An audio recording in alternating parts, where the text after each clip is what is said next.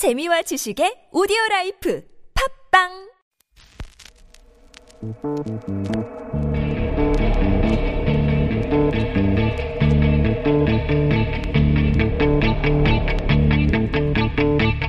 안녕하십니까. 뉴스공장 주말 특근 진행을 맡은 여러분의 영어 자판기 썬킴, 또 오랜만에 인사를 드립니다. 네, 그리웠습니다, 여러분들. 한 달째 이어지고 있는 일본의 수출 규제 조치로 한일 갈등이 나날이 고조가 되고 있는데, 이와 함께 국민들 사이에서도 자발적으로 펼쳐지고 있는 일본 제품 불매운동도 들불처럼 번지고 있습니다. 처음에는 일본 맥주를 마시지 않는다거나 일본 의류나 문구류를 구매하지 않는 그 생활 속 작은 실천으로 시작된 불매운동이 이제는 배송 거부, 관광 취소, 또 고가의 일본 차량을 사지도 않고 심지어 팔아버리는 등 그 방법도 다양해지고 규모도 커지고 있습니다. 얼마나 가겠냐며 그 콧방귀를 끼던 일본에서도 이례적으로 장기화되고 있는 불매운동의 촉각을 곤두세우면서 집중 조명하는 보도가 쏟아지고 있는데, 독립운동은 못했어도 불매운동을 한다, 요즘 이런 말이 어린 학생들 사이에서도 돌고 있다고 하죠. 마침 일제 억압에서 해방된 광복절이 있는 8월이 시작이 됐습니다. 우리 국민들의 조직된 힘이 이번에도 역사의 큰 물줄기를 바꿔놓으리라 확신하면서 뉴스공장 주말특근 지금 바로 시작하겠습니다. 주말특근 첫 순서로 김준형 한동대 교수와 호사카 유지 세종대 교수의 인터뷰를 준비했습니다. 지난 7월 30일 화요일 2부에 방송된 내용 함께 들어보시겠습니다.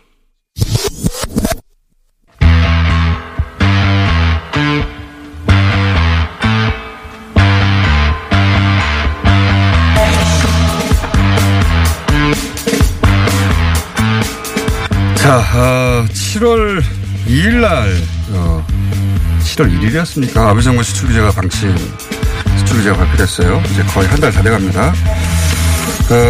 그동안 이제 경제적 관점에서 아베 정부가 왜 이렇게 했는가, 역사적 관점에서 왜 이렇게 했는가, 혹은 뭐 정서적 관점에서 왜 이렇게 했는가, 의도가 무엇인가 짚어봤는데, 오늘 좀 다른 관점에서 좀 짚어보겠습니다.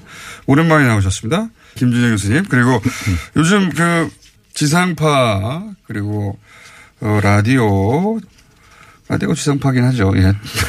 TV, 라디오, 뭐 인터넷 가리지 않고 종횡무진 하시는 호사카 유지 교수님. 예, 안녕하십니까. 인생에 이렇게 잘 팔린 적이 있으십니까? 없으셨죠? 엄청나게 바쁘네요, 진짜. 예. 채널을 돌리면 나오시더라고. 예. 과거의 저를 보는 것 같습니다. 과거의 저. 예. 그렇죠. 김준형 교수님도 싱가포르 때까지만 하더라도 채널을 돌리면 나오죠. 예. 하노이 이후로 잘 안 나왔어요. 자, 오늘 일단 김준형 교수님을 오랜만에 모신 이유가 뭐냐면, 이제 경제 더 크기 전에 때리는 거다. 또, 네. 침략과 식민을 인정하지 않으려고 때리는 거다. 네. 또는 뭐 한국을 괴로워하는 걸 버리고 때리는 거다. 이렇게 여러 가지 각도의 분석이 있는데, 오늘은 이 한반도 평화 프로세스, 예, 한반도에서 큰일이 벌어지고 있죠. 북미 관계, 남북 관계 모두. 그 관점에서도 바라볼 수 있지 않겠는가. 아베 내각의 의도를. 그 관점에서 한번 김준형 교수님의 분석을 좀 들어보고, 그리고 호사카 유지 교수님 통해서는 이제 최근 최신 소식, 예, 짚어보려고 합니다. 네. 우선 오랜만에 나오셨으니까 먼저 말씀하시죠. 예, 알겠습니다. 감사합니다. 이게 왜 이러는 겁니까? 일단 다들 불안한 것 같아요. 남북뿐만 아니라 미중 일러가. 왜냐하면 워낙에 지각 변동이 일어나니까 어떤 미래가 올지 모르는 거죠. 그게 이제 위에서는 미중이 격돌을 하고 밑에서는 한반도 평화 프로세스가 우리만 건드리는 게 아니라 전체 역학을 다 바꿔놓을 수도, 그렇죠, 있다는 불안함이 있고, 그중에 가장 불안한 게 일본이에요. 일본. 그러니까. 일본의 불안감을 그러면 이런 한반도 프로세스의 관점에서 한번 풀어주십시오. 뭐가 어떻게 불안한 겁니까? 왜냐하면 일본은 지금 아베의 그 이념을 생각하거나 비전을 생각하거나, 그 아베가 얘기하는 게 외교의 완결이라고 얘기하거든요. 그 네. 외교의 완결이 자기를 외교의 아베라고 부르지 않습니까? 그렇죠. 네. 맞습니다. 그게 이제 평화헌법을 개정하는 것까지가 이제 국내적으로 밀어붙이는 거고, 네. 그거는 뭐냐 하면 이제 전쟁할 수 있는 국가로 네. 만드는 것이고, 그다음에 이 미일 동맹을 가지고 가는 거죠. 그러니까 가장 불안한 것은 중국이 부상하는 거잖아요. 그럼 중국이 부상했을 때 미국이 약해지면 더 이상 자기를 지킬 수 없다든지, 또는 미국이 중국과 사이가 좋아진다든지, 이렇게 되면 일본은 설 자리가 없는 거죠. 그러니까 이런 미중이 나쁠 때 이 틈을 이용해 가지고 정상국가, 다시 말해서 전쟁할 수 있는, 그러니까 미국이 떠나더라도 중국과 대항할 수 있는 걸 만들겠다는 것이고. 그러니까 아베의 수건인 전쟁할 수 있는 국가는 저 위에 중국이라고 하는 큰 적이 있다. 네. 그리고 또 옆에 북한이라는 아주 불량 국가가 있다. 네. 이거를 최고의 네. 엔진으로 삼아서 지금까지 쭉 왔는데 네. 근데 북한이 갑자기 미국하고 사이가 좋아져가지고 핵무기를 더 이상 안 쏘고 그다음에 중국하고 미국하고의 관계가 예전과 같지 않고 뭐 이러면서 지렛대도 잃어버리고 그렇죠. 우리 안보는 그럼 어디로 가는 건가 이런 불안입니까? 그렇죠. 네. 그걸 지금 생각해 보면 한국의 소위 말하는 우파하고 굉장히 극우하고 같은 생각을 가지고 있는 거죠. 그렇죠. 그러니까 북한이 괜찮아지고 착해지는 게 싫은 거죠. 왜냐하면 그게 아베의 구상과는 반대가 되기 때문에. 네. 그리고 그 구상은 아베를 제외하는 소위 말하는 일본 패싱으로 이어지거든요. 이때까지 그랬죠. 그렇죠. 네. 그러니까 불안한 거죠. 그래서 미국한테 지금 뭐냐면 자기들은 쏙 빼고 막 움직이고 있다. 그렇죠. 거기에 자기 존재감을 나타내는 것이고 또 하나는 뭐냐면 그럼 이게 이런 겁니까? 교수님의 해석대로라면 우리 빼고는 안 돼. 우리 빼고는 마음대로 안 될 걸 그렇죠. 이거예요? 그렇죠. 내 지분을 내놔라. 제외하고는 절대로 안 된다라고 얘기하는 거고. 그러니까 이 수출 규제라는 것도 이 한반도 평화 프로세스의 관점에서 보자면 이 한반도 일대의 정세가 변하고 그러면 그렇죠. 일본의 계산법도 달라지는데 우리를 빼고 지금 움직이고 있어. 안 돼. 그게 아베의 말 속에 들어있습니다. 뭐냐. 아베가 왜 이거를 북한 문제에 대한 전략 물자의 관리 그렇죠. 문제를 들고 나오느냐. 엮었죠. 그렇죠. 그 문제는 뭐냐. 그리고 왜 제재 문제가 나오느냐. 한국이 제재를 위반 네. 제대로 관리 못하고 있다고 네. 얘기하는 이유가 뭐냐면 미국이 풀어도 유엔이 풀어도 일본은 안 푼다는 얘기입니다. 아, 이거 네. 한반도 문제 평화 프로세스 우리를 지나지 않 우리는 우리도 우리 패싱해서는 안 될 걸? 안 될 거라고. 그럼 수출 규제는 그런 관점에서 보자면 지금 땡깡을 부리는 거네요. 그렇죠. 나를 봐. 그렇죠. 나를 바라봐. 내 눈을 바라봐 이런 겁니까? 그렇죠. 일리 있는 해석입니다. 그리고 예. 정말 중요한 거는 뭐냐면 미래적으로 봤을 때 자기들이 미국을 선택하고 오바마 때부터 지금 이어진 겁니다. 뭐냐면 미일 동맹은 계속 강화됐습니다. 오바마 때 특히 강화됐죠. 그렇죠. 근데 트럼프 때 와가지고 헷갈리는 거예요. 네. 트럼프는 한반도 평화 프로세스를 하고 있고 네. 그다음에 밑에 전략가들은 오바마하고 똑같지만 한미일을 묶으려는 생각이 별로 없는 사람입니다. 트럼프는. 그런 생각이 없는 것 같아요. 그러니까 지금 뭐냐 미일 동맹이 강하니까 네. 한국은 중국 편이다. 한국은 북한 편이라고 얘기하면서 여차하면 적대국으로 성장을 하겠다. 요즘 아베가 끊임없이 주장하는 게 친중 국가다. 네. 한국이. 계속 그렇게 얘기하고. 근데 이게 참 그 묘한 것이 우리 극우의 가짜뉴스도 네. 한국이 친중국가라는 가짜뉴스를 많이 만들어내요. 서로 의논하나 봐. 아, 진짜예요. 농담이 아니라 최근 몇 달 사이에 그 남한이 그러니까 한국 문재인 정부가 친중국가라는 공격이 굉장히 많거든요. 근데 그게 아베 정부에서도 하는 공격 아닙니까? 한국은 친중이다. 네. 그러니까 같은 편으로 묶으려고 하는 거군요. 그렇죠. 중국과. 지금 중국 보면 중국이 사드를 밀어붙이다가 아 이러다가는 한중이 묶이겠다 해서 지금 멈춘 거거든요. 중국은. 네. 반대로 미국도 아 미국이 한국을 잃어버리면 안 되는 거잖아요. 한중인이. 그런데 일본이 고사에 들어가지고 이걸 가속화시키는 겁니다. 한국은 중국 편이야 중국 편이야 이렇게 해가지고 들어오면 다행이고 근데 들어오는 건 뭐냐면 우리가 밑으로 들어가는 겁니다. 미일도 우리가 한미일 동맹이라고 했을 때 더 우려스러운 건 뭐냐면 한미일이 평등한 삼각동맹이 아니고 아니죠. 그것도 안 원하지만 우리는 예, 미일 동맹 밑에 있죠. 미일 동맹이 하부 구조로 들어가는 겁니다. 예, 원래 그게 오바마 때 구상한 것이고 예. 예. 그래서 문재인 대통령이 취임하자마자 일본과는 동맹이 아니다 우리는 예, 라고 예, 선을 그었던 게 그 이유 때만 아닙니까? 그 하부 구조로 들어갈 수 없다고. 근데 이제 일본은 오바마 정부를 쭉 이어오면서 구상했던 자기들 구상이 막 깨지는 거잖아요. 지금. 그렇죠. 그게 지금 불안한 것이다. 예. 불안해서 이제 강자를 놓고 있는 것이다. 예. 안보 측면에서 보자면 호사카 유지 교수님 이거 예. 어떻게 생각하십니까 이런 분석? 그거 거의 다 맞는 이야기라고 거의 다 안 맞는 부분 안 맞는 부분 중심에 그러니까 제가 제 말로 말하면 예. 그 한미를 건조해서 예. 한국을 그냥 뺀다. 아. 쉽게 말하면 왜냐면 지금, 예, 그 한국은 중국 편이다. 그러니까 요새 그 일본 쪽에서 조금 나오기 시작한 이야기가 그 플러스서를 그 한때 그 지난해 네. 한국에서 엄청나게 많이 그 수입을 요청했대요.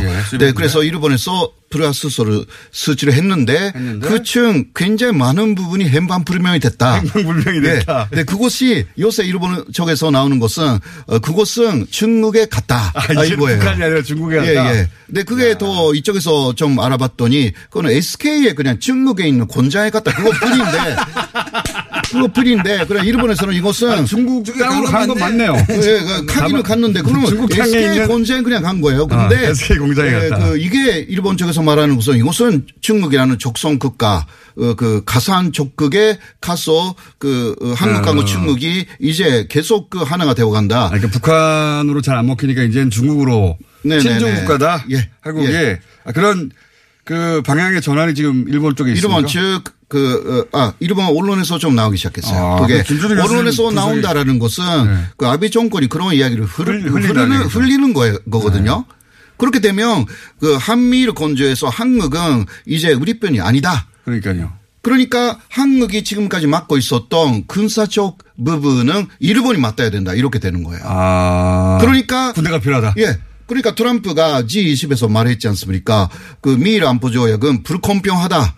우리는 일본을 지키지만 일본은 미국을 지킬 수 없지 않느냐. 예. 그거는 반대로 말하면 일본 군대 부활을 해라. 예. 이런 거거든요. 저도 그게 일본한테 타격을 준 게 아니라 트럼프 대통령이 한 오히려 도와준 거죠. 도와준 거라고 저는 그때 예. 생각했었거든요. 이거는 그래.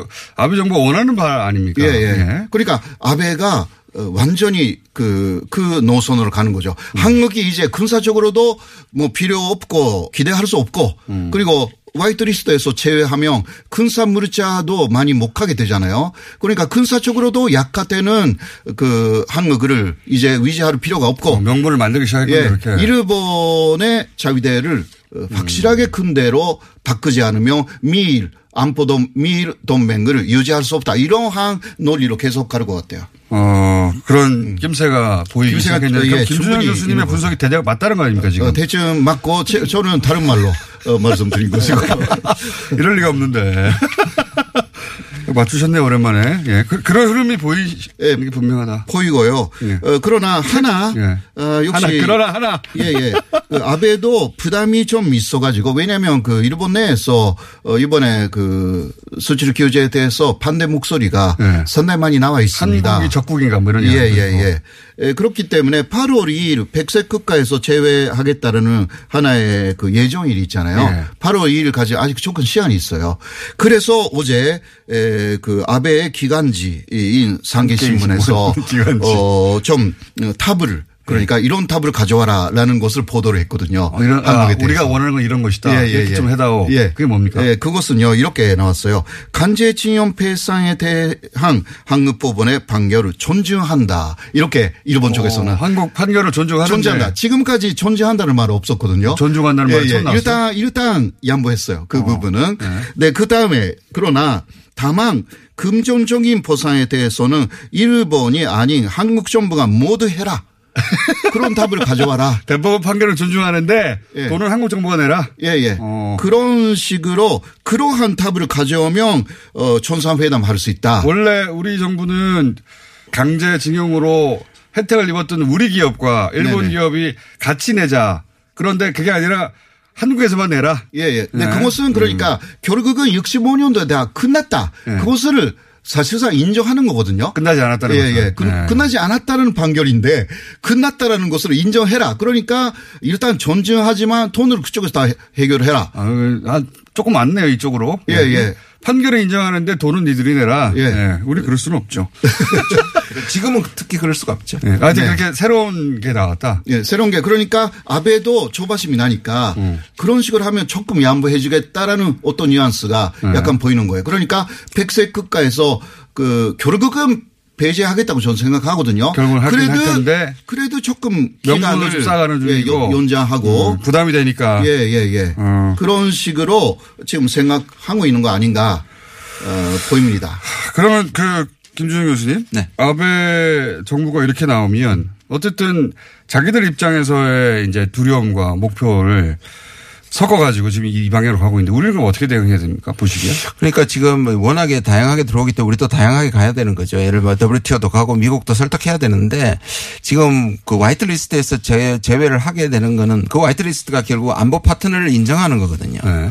그러면 지소미아 다시 말해서 네. 한일 정보 보호 협정에 대한 얘기를 우리도 해야 됩니다. 왜냐하면 23일 날 그렇죠. 그게 이제 90일 이전에 연장 의사를 이제 네, 11월 23일이거든요. 8월 23일 아닙니까? 아니, 그러니까 90일 전까지 의사를 밝혀야지. 그 시점이 8월 23일. 그러니까 이제 90일 전이. 예, 그러니까 90일 전이 8월 23일입니다. 그런데 문제는 뭐냐면 일본이 사실 이걸 얘기해 왔어요. 한국이 이렇게 나오는데 우리는 지소미아 하지 말아야 된다. 일본에 옛날 얘기하다가. 처음에는 일본이 먼저 얘기한 거예요. 그렇죠. 그런데 예. 우리가 나오니까 마치 우리 편인 거죠. 왜냐하면 미국이 원하는 거기 때문에 이걸 깨는 데 대한 부담. 그러니까 한국이 얘기를 하기 시작하니까 갑자기 자기들은 한국이 깼다고 말하려고.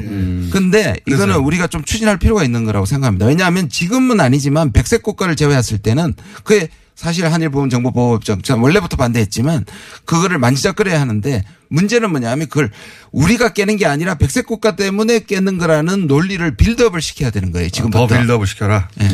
지금 그 스가 관방장관 있잖아요. 관방장관이요? 이게 지소미아를 개명 안 된다고 또 나섰거든요. 그러니까요. 그러니까 엄청나게 지금 모순이에요. 말로 서로 앞뒤가 안 맞잖아요. 예. 근데 사실 그 스가 전략 규제를 못한다는 건 안보 문제가 생겼다는 얘기인데 네.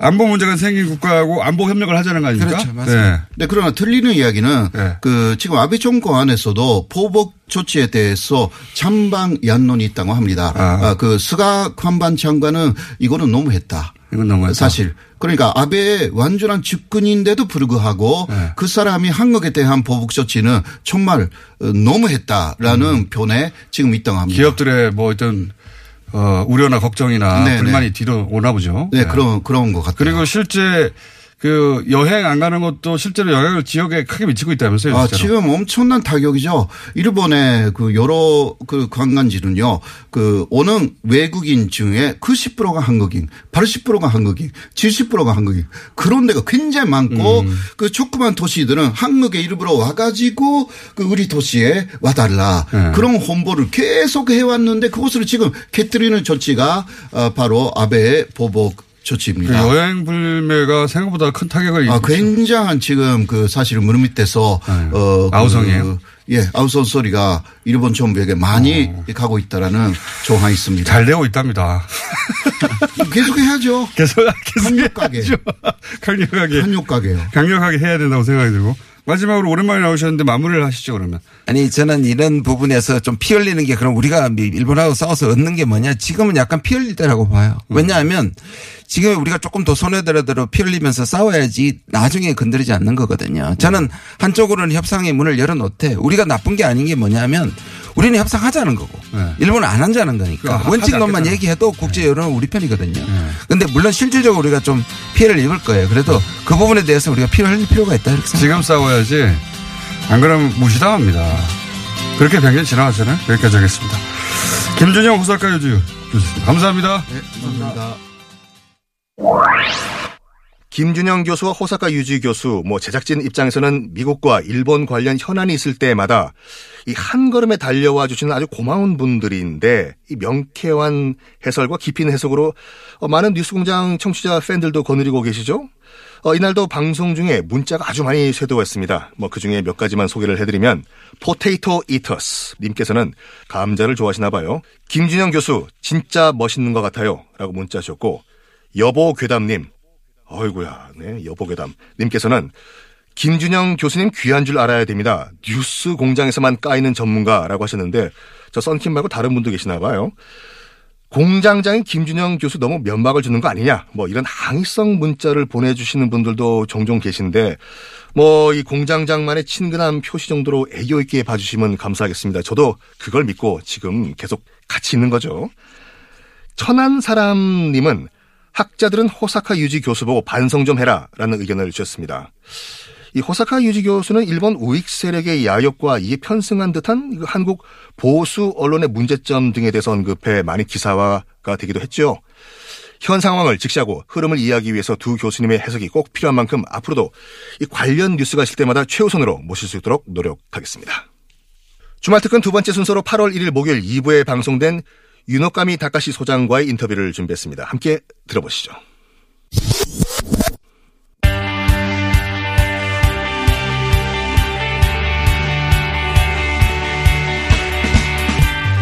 반도체 기업의 엔지니어 경력 그리고 대학 교수로도 30여 년간 활동해온 반도체 분야 전문가 유노가미 다카시 미세가공연구소 소장 연결해서 일본에서 바라본 이 일본 수출 규제에 대한 전문가 견해 들어보겠습니다. 안녕하십니까? 네, 잘 부탁드리겠습니다. 일본 반도체 패전, 일본 전자반도체 대붕괴의 교훈 같은 책도 쓰신 반도체 전문가로서 미세가공연구소의 소장으로 제가 알고 있는데 한국 청취자들을 위해서 본인 소개를 좀 부탁드립니다. 유노가미 다카시 と申します。1987年に 네, 만나뵙게 돼서 반갑습니다. 저는 유노가미 타카시라고 합니다.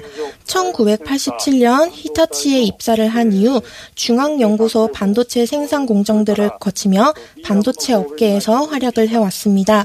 그리고 교편을 잡았으며 왜 일본 반도체 산업이 붕괴되는지에 대해서 앞서 설명드린 책을 통해서 여러분들께 소개를 드리게 되었습니다. 또한 2009년부터는 미세가공연구소 소장으로 근무하며 저널리스트, 콘설턴트로 활동을 하면서 일본 반도체 분야를 관찰하고 분석하는 일에 종사하고 있습니다. 자, 그야말로 전문가신데 저희가 이제 인터뷰 요청을 드린 이유는 뭐냐면 지난 7월 18일 반도체 전문 매체 e타임즈 일본어판에서 이런 기고글을 내셨어요. 이 일본의 수출 규제는 한국뿐 아니라 일본 기업에도 전혀 도움이 되지 않고 일본 정부는 스스로 무덤을 파고 있다. 이런 진단을 하셨는데 일본 기업의 어떤 중장기 피해를 예상하시고 그리고 일본 정부가 스스로 무덤을 판다고 표현하신 이유가 뭔지요? 단기적인 영향으로요. 그럼 먼저 단기적인 피해부터 말씀을 드리겠습니다. 지금 일본에서 반도체 재료의 수출 규제를 지정한 과목은 총 3가지가 있고요. 그중에 2개가 반도체 제조 물질입니다. 그래서 현재 수입을 할 수 있는 기간이 약 1개월 정도가 남았는데 만약에 재료 수출에 제한이 걸리게 되면 3개월 정도의 심사 기간이 생겨나고요. 그렇게 된다는 것은 서둘러 이제 한 달 안에 수입을 진행한 재료를 다 소진하고 나면 2개월 동안은 한국의 반도체 제조 공장에서는 반도체를 제조할 수 없다는 이야기가 됩니다. 알겠습니다. 단기적으로는 삼성과 하이닉스와 네, 그래서 다음에 중장기적인 피해에 대해서 말씀을 드리자면, 삼성과 하이닉스가 큰 부분을 담당하고 있는 DRAM과 이제 낸드 메모리 등의 생산이 불가능해질 경우, 이제 주요 재료인 레지스트와 불화수소를 이제 1년간 그 재료를 대체할 수 있는 그런 수입원을 따로 이제 대책을 마련을 해야 되는데요. 저는 이 기간이 약 1년 정도 걸릴 것으로 예상이 됩니다. 그래서 이 2가지 재료를 대체할 수 있는 수입원을 찾게 될 경우 이제 2, 3년이 지난 이후에는 점점 일본산 재료는 배제가 될 것이고 그 이후에는 아예 일본에서 들어오는 반도체 재료 그 외의 제조 장치들까지 완전히 배제가 되어서 이렇게 되면은 한국에 이제 제조 장치를 공급하는 일본의 업계들의 대타격이 예상이 되고 있습니다. 그러면 단기적으로는 한국 기업의 피해가 있지만 중장기적으로는 일본 기업의 피해도 피할 수가 없기 때문에 일본 정부가 스스로 무덤을 판다고 표현하신 겁니까? 네, 맞습니다. 그래서 단기적으로는 삼성이나 하이닉스가 피해를 보는 것 같지만 사실은 이것은 세계적인 모든 전기기기 메이커가 타격을 받는 일이기 때문에 이 세계적인 전기기기 메이커가 지금 일본 정부의 분노를 표출할 수밖에 없는 상황이라고 말씀드릴 수가 있겠습니다. 그러니까 대체 공급처를 찾는데 1년 정도 걸릴 것이라고 예상하셨는데 그렇게 해서 일본 공급처를 대체하는 업체를 찾았어요. 삼성과 하이닉스가. 그런데 그 이후 이런 정치적 상황이 해결돼서 다시 SK나 삼성이 일본 업체로 되돌아가는 것은 어려운 일입니까? 없다고 생각합니다. 그럴 가능성은 없다. 그렇다면 그렇게 한 번 삼성과 하이닉스가 일본 공급처를 떠났다가 다시 돌아올 가능성이 없다고 전망하신다면 그동안 독점적으로 공급해왔던 일본 기업들의 불안감 같은 게 지금 상당히 언론의 보도는 안 되지만 크다고 그렇게 볼 수도 있겠네요. 네,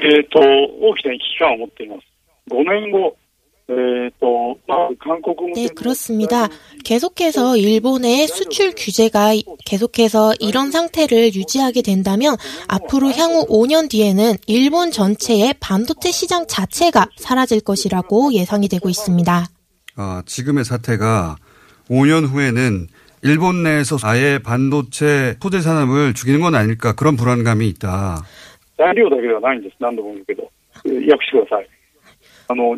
네, 맞습니다. 이것은 단순히 이제 공급 시장뿐만 아니고 재료와 장치 그리고 모든 비즈니스 분야를 다 포함해서 말씀드리는 것입니다. 굉장히 심각하게 바라보시는 거군요. 그래서 아마 일본 정부가 스스로 무덤을 판다는 그런 강한 표현까지 쓰신 것 같은데 굉장히 예민한 시기인데 전문가로서 객관적이고 깊이 있는 분석을 해주셔서 감사한데 한 가지 더 추가 질문을 드리자면 그런데 이제 일본 정부는 이런 수출 규제를 하는 이유가 안보상의 이유 때문이다라고 하고 있습니다. 개인적으로 안보상의 이유라는 게 납득이 가시는지? 네, 전혀 납득을 할 수가 없습니다. 네,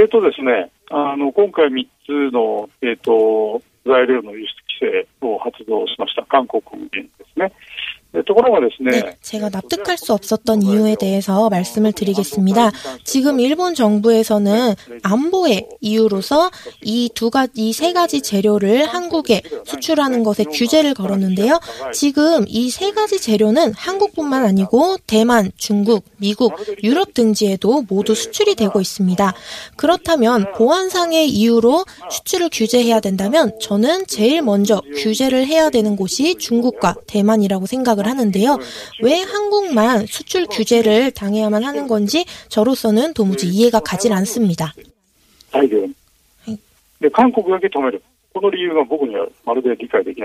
네, 깊이 있는 분석 감사하고요. 마지막으로 이런 질문을 드려보고 싶습니다. 평생 이 분야의 전문가셨는데 그 전문가 입장에서 정치적 논리를 배제하고 이 일이 어떻게 해결되는 것이 가장 바람직하다고 보십니까?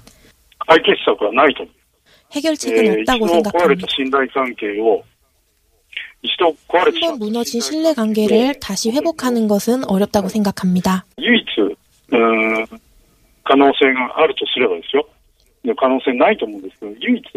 네, 사실 이 비즈니스 관계를 회복시킬 수 있는 방법은 전무하다고 생각합니다. 다만 유일하게 가능성은 정말 낮지만 아주 유일한 해결책이 하나 있다면 그것은 아베 총리를 위신한 일본의 고위 간부들이 한국 정부에 직접 방문을 해서 일본에서는 도계자라고 표현을 하죠. 무릎을 꿇고 사과를 하는 한국으로 치면 석고대죄와 같은 종류의 큰 사죄를 해야 된다고 생각합니다. 그 전에 일들에 대해서는 정말 잘못하였다. 큰 용서를 바란다라고 간절하게 석고대죄를 하는 정도로 청하지 않으면 이 비즈니스 신용관계는 회복이 되기 어렵다고 생각합니다.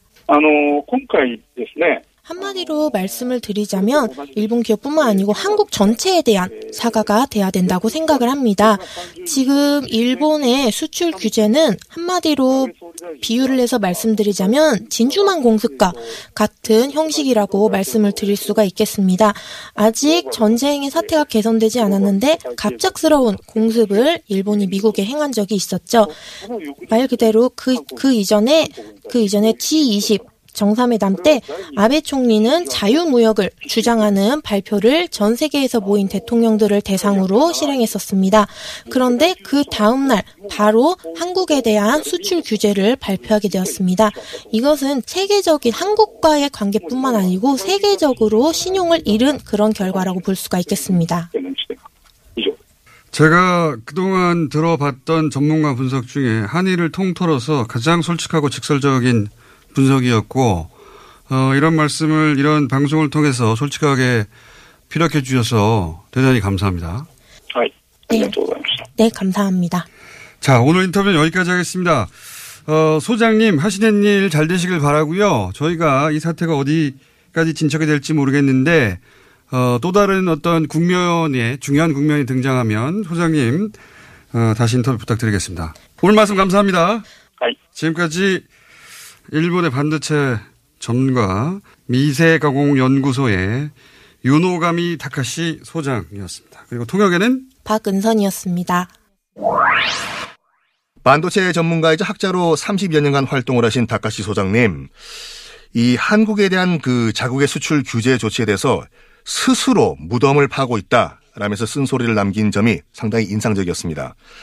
뭐 진정한 지식인이란 그 권력의 의지에 동승하는 것이 아니라 이 학자적 양심에 따라서 소신을 밝히는 것이란 걸 다시 한번 깨닫게 된 인터뷰가 아닌가 싶었는데, 특히 다카시 소장은 일본이 한국을 찾아 도계자, 그러니까 이게 석고대제를 해야 한다라는 의견을 제시하기도 했는데, 이미 그 손상된 신뢰 관계가 과연 그 도계자, 즉 석고대제로 회복이 될 수 있을까 의심이 들기도 합니다.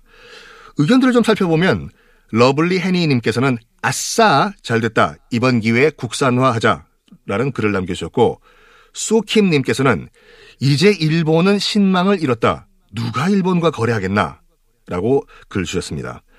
곰돌이 푸님은 굉장히 객관적이시네요, 정확히 보고 계시는 듯. 그리고 또 드레스강님은 양심적인 일본인도 있구나라는 글을 남겨주셨는데, 뭐 이 아무래도 시국이 이렇다 보니까 자극적이고 부정적인 기사들이 많이 보도가 되고 있는 편이죠. 뭐 하지만 일본에도 이렇게 양심적이고 정직한 목소리를 내는 시민이 있다는 사실 우리도 잊지 말아야 할 것 같습니다. 저 썬킴은 잠시 후에 다시 돌아오겠습니다. 자, 이제 분위기를 좀 바꿔보겠습니다. 주말 특근 세 번째 순서로 지난 7월 30일 화요일 3부에 방송된 김경률 회계사와의 인터뷰를 준비했는데요. 함께 들어보시겠습니다.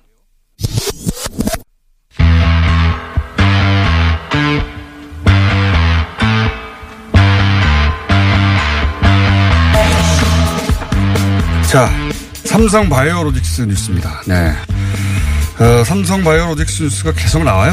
계속 나오고 있는데 기사를 읽어도 이게 무슨 말인지 모르는 경우가 많습니다. 최근 일본의 수출 규제 때문에 그 사이에 나왔던 굵직한 뉴스들이 있었는데 저희가 다루지 못하고 넘어갔는데, 이 뉴스는 다루지 않을 수 없어서 참여연대 김경률 회계사님 다시 모셨습니다. 안녕하십니까? 예, 반갑습니다. 네, 회계사이기도 하고 집행위원장 높은 분입니다. 네, 오늘 오신 이유가 뭐냐면 몇 가지 뉴스가 그동안 흘러갔는데 그중에서도 그렇습니다. 예.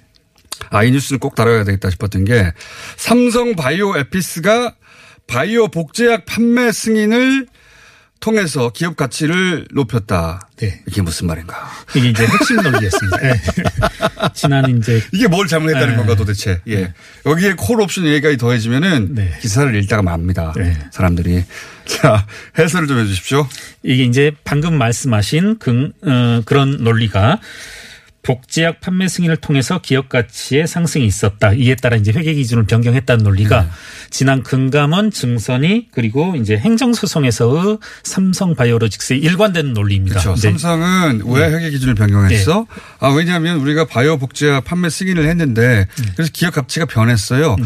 기업 가치가 변하면 콜옵션 행사할 수 있기 때문에 그러면 바꿔줘야 돼, 회계 기준을. 뭐 이렇게 복잡한 얘기를 이어지기 시작하면서 어느 시점에서 갈 길을 잃고 독자들은 떨어져 나갑니다. 나는 모르는 것 같아, 이 사건을.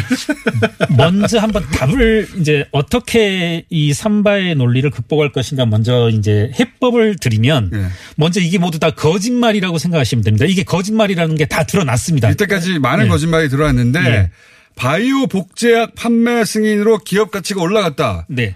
라고 하는 그 거의 마지막 끝단에 있던 거짓말이 또 드러났다는 거 아닙니까? 예. 하나하나 보시면 먼저 가치 상승이 없었다는 게 드러났습니다. 이 삼성바이오로직스가 생산한 문건에 의해서 2014년 10월 삼성바이오로직스가 생산한 문서에서 기업 가치가 이제 3조 1천억 원으로 자체 평가 문서가 발견돼서요. 이제 검찰이 발굴해낸 거죠. 이제 기업 가치 상승은 없었다라는 것. 그다음에 이제 뭐 잠깐만요. 여기서 이걸 또 잊어버리셨을 거예요. 그래서 제가 다시 리마인드 시켜드리면, 삼성바이오로직스 하면 뻥튀기입니다. 네. 키워드가. 그렇죠. 뻥튀기다 계속 주장했죠. 회계사님이. 뻥튀기다. 근데 그 뻥튀기를 어떻게 했냐? 삼성바이오에피스라는 자회사를 뻥튀기해서 그렇습니다. 한 것이다. 그런데 예, 예. 삼성바이오에피스의 뻥튀기를 뭘로 했냐? 바이오 복제약 판매가 승인됐다는 걸로 뻥튀기했다. 네네네. 요게 이제 드러나는 거예요. 예, 그렇죠. 뻥튀기의 수법. 예, 예. 그렇습니다. 드러났는데 지금 하신 말씀은 바이오 복제약 판매 승인으로는 그런 뻥튀기가 될 수가 없다. 그렇죠. 예. 그러니까 뭐 이렇게 생각하시면 됩니다. 네. 사실 제가 뉴스공장에 1년 전, 1년 반 전에 왔을 때부터 처음부터 얘기했던 건데 현대자동차가 그랜저 뭐 페이스리프트를 한다고 해서 기업 가치가 상승되지 않은 것처럼 그건 이제 현대자동차로서는 당연하게 해야 될 네. 2년 후, 3년 후의 일인 것처럼 그걸로 네. 인해서 기업가치 상승이 안 이루어진 것처럼. 갑자기 예. 디자인 좀 바꿨다고 그렇죠. 기업가치가 예. 막 10배, 20배 늘어나지 않잖아요. 그렇습니다. 예. 바이오에피스는 복제약을 제조하는 회사거든요. 원래. 복제약을 제조하는 회사가 2년 후, 3년 후에 복제약을 생산한다는 그런 예정이 있다라고 해서 기업가치가 그 2년 후, 3년 후에 갑자기 늘어나지 않거든요. 예. 그때 근데 3조가 크게 뻥튀기 됐다는 거예요. 그렇죠. 예. 예. 이게 뭐냐면 삼성바이오에피스가 우리가 바이오 복제약 판매 승인을 받았습니다. 했더니 갑자기 주가가 확 뛰고 기업 값이 확 올라갔다. 그런 거죠. 이렇게 주장했던 거예요. 그런 거죠. 예. 네. 그걸 이제 이 검찰이 삼성바이오로직스가 생산한 문건으로 이제 반박을 해준 거고요. 네. 그 문건에서 뭐가 입증이 된 겁니까? 2014년, 2015년 이렇게 기업 가치의 상승은 없었다. 일관됐다. 사실은 2012년도부터 회사가 설립 때부터 2015년도까지 회사 자체 내부 문서에서도 기업 가치는 일정한 것으로 평가되고 있었다는 겁니다. 그러니까 이 바이오 복제약 판매 승인 받았다고 크게 막 보도했지 않습니까? 막 예. 이벤트적으로. 예. 그러니까 뭘로 이렇게 뻥튀기 가격이 가치가 올라간 거야? 예. 뭘 만들어내야 되는데 그렇죠. 그렇죠. 없으니까 예. 아 우리는 바이오 복제약 판매 승인을 받아가지고 기업 가치가 크게 올라간 겁니다. 자연스럽게 예. 이렇게 말을 했는데. 바이오 복제약 판매 승인으로 기업 가치가 그렇게 올라갈 일이 없다. 예, 예. 그러니까 이 말 자체가 거짓말이었다. 그렇죠. 예, 네. 맞습니다. 그런 거네요. 네.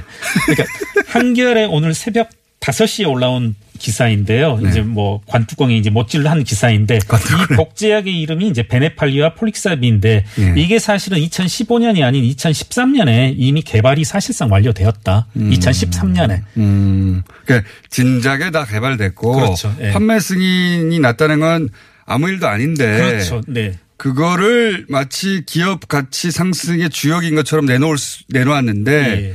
왜냐하면 왜 이렇게 기업 가치가 올랐어? 예. 설명할 일이 없으니까. 그렇습니다. 예. 자기들끼리 조작한 거니까. 거짓말 한 거죠. 뻥튀기 한 거니까.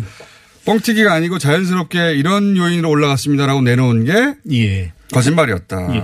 이 내용은 지금 말씀하신 이제 공장장님이 말씀하신 내용은 이제 그 삼성바이오에피스 김동중 CFO가 이제 자술로도 한 내용입니다. 아 인정했어요? 예예. 예. 그걸 예. 그대로 읽어보면 2015년 엠브렐 등 바이오 복제약 개발 승인은 삼성에피스의 나스닥 상장이 좌절된 뒤 급조한 이벤트였다. 그 기억하시는 그 말을 CFO가 직접 해버렸어요? 예, 그렇습니다. 이제 검찰에서 진술을 했다는 것이고 네. 우리 청취자분들 그간의 내용들을 쭉 거슬러 오신 분들은 네. 과거 박용진 문건에서 이런 부분 기억나실 겁니다. 안 납니다. 미리 말씀드리는데.